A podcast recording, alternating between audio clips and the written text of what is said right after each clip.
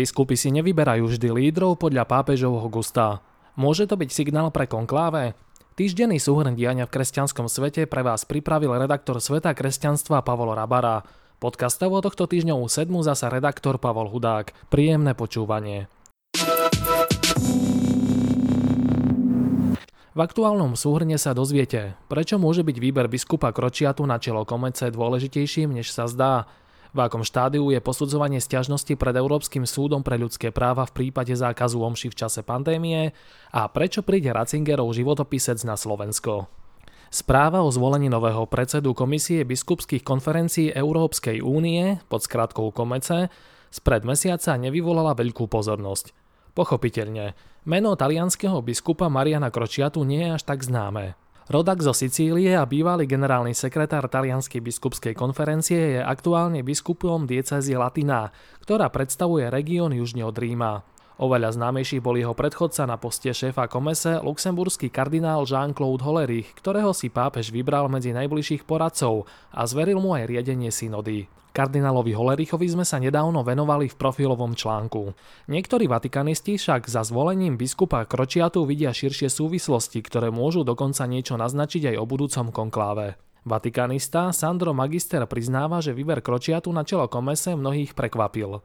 O toto miesto sa totiž uchádzal dižonský arcibiskup Antua Heroard, ktorému pápež dôveruje a ktorého už v minulosti poveril inšpekciou tradicionalistickej diecezy Frejus Toulon a tiež marianskej svetine Lourdes. Francúz však neúspel a namiesto neho biskupskí delegáti z Európskej únie, kde Slovensko zastupuje biskup Jozef Haľko, vybrali Taliana Kročiatu. Podľa magistéra nemá Kročiatu pápež František príliš rád a diecezu Latina mu pridelil skôr za trest. Dôvodom má byť spôsob, akým vykonával svoju predchádzajúcu rozhodujúcu úlohu v talianskej biskupskej konferencii, ktorú pápež vyhodnotil ako príliš nevšimavú voči jeho očakávaniam. Ide o boľavý bod, ktorý stále pretrváva, tvrdí magister a poukazuje na chladný postoj pápeža ku Kročiatovi počas audiencie zástupcov komese, kde namiesto toho pápež vrúcne vyjadril vďaku predchodcovi Holerichovi, ktorý sa nikdy nezastavuje, nikdy nepoľavuje. Františkov dlhoročný kritik magister však nie je sám, kto spomína Kročiatu ako symbol komplexnejšieho trendu. Vatikanista či stamp Andrea Galiarducci nedávno poznamenal, že na miestnej úrovni si konferencie biskupov až na zriedkavé výnimky vo všeobecnosti nevybrali ako svojich sprievodcov alebo referenčné body tých kardinálov, ktorých kreoval František. Zvolenie biskupa Kročiatu je podľa neho znamením, že aj biskupy v Európe sa obzerajú inde. Inej skupine európskych biskupov, Rade európskych biskupských konferencií, bol kardinál Angelo Baňasko 5 rokov predsedom, hoci všetkým bolo jasné, že ho pápež neobľubuje. V Spojených štátoch sa odohralo čosi podobné.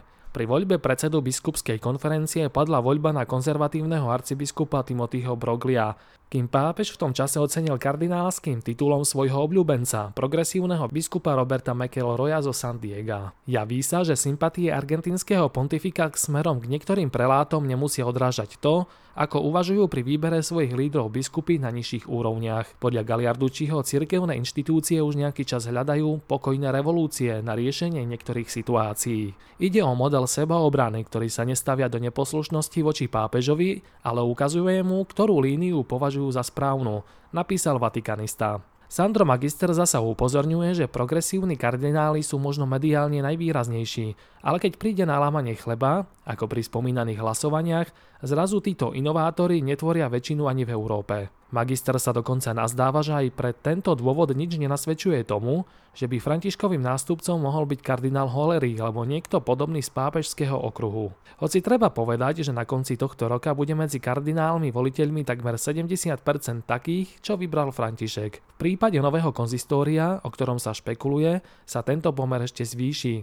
Takže nový pápež bude s veľkou pravdepodobnosťou Františkov, otázne je skôr to, do akej miery bude zdieľať jeho názory a spôsoby. Súd v Štrasburgu uznal za opodstatnenú stiažnosť Diana Figela v prípade zákazu verejných bohoslúžieb počas pandémie. Verdikt Európskeho súdu pre ľudské práva bude precedensom, pred rozhodnutím si súd vypočuje aj slovenskú vládu. Novým provinciálnym kustódom reholej minoritou na Slovensku zastal Martin Mária Kolár, ktorý doteraz pôsobil ako guardián v Levoči. Vo vedení rehole vystredal Luciana Boguckého.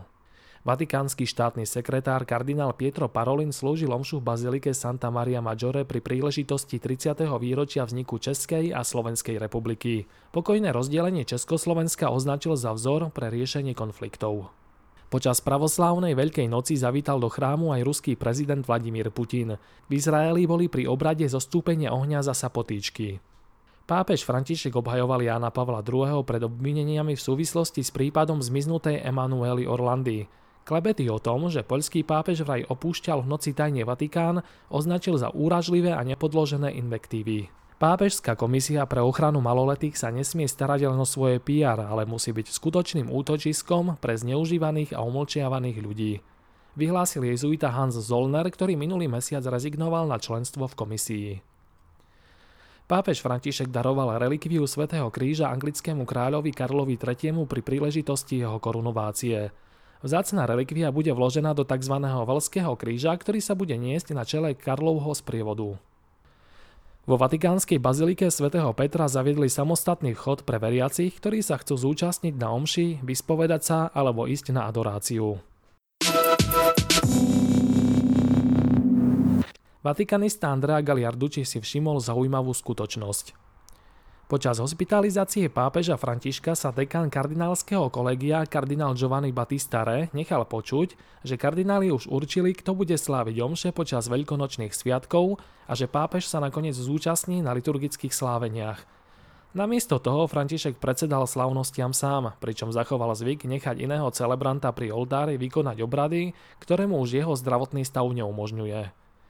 Podľa Galiardučiho tým pápež môže naznačovať, že napriek jeho veku a zdravotným komplikáciám neprichádza do úvahy vznik akéhosi tieňového pápežstva a chce mať veci pevne vo svojich rukách. Na slovenský knižný trh prichádza vyše tisíc stranový životopis pápeža Benedikta XVI. od nemeckého novinára a spisovateľa Petra Zevalda s názvom Benedikt XVI. Život. V rozsiahlej publikácii mapuje autor nielen životné milníky Jozefa Ratzingera, ale prakticky celé uplynulé storočie v pozoruhodných súvislostiach. Vysvetľuje Ivan Šulík, riaditeľ spolku svätého Vojtecha, ktorý knihu vydal. Na prezentácii novinky, ktorá bude 15. mája v primaciálnom paláci v Bratislave, sa zúčastní aj autor knihy Peter Zewald. Prajeme vám radostný víkend.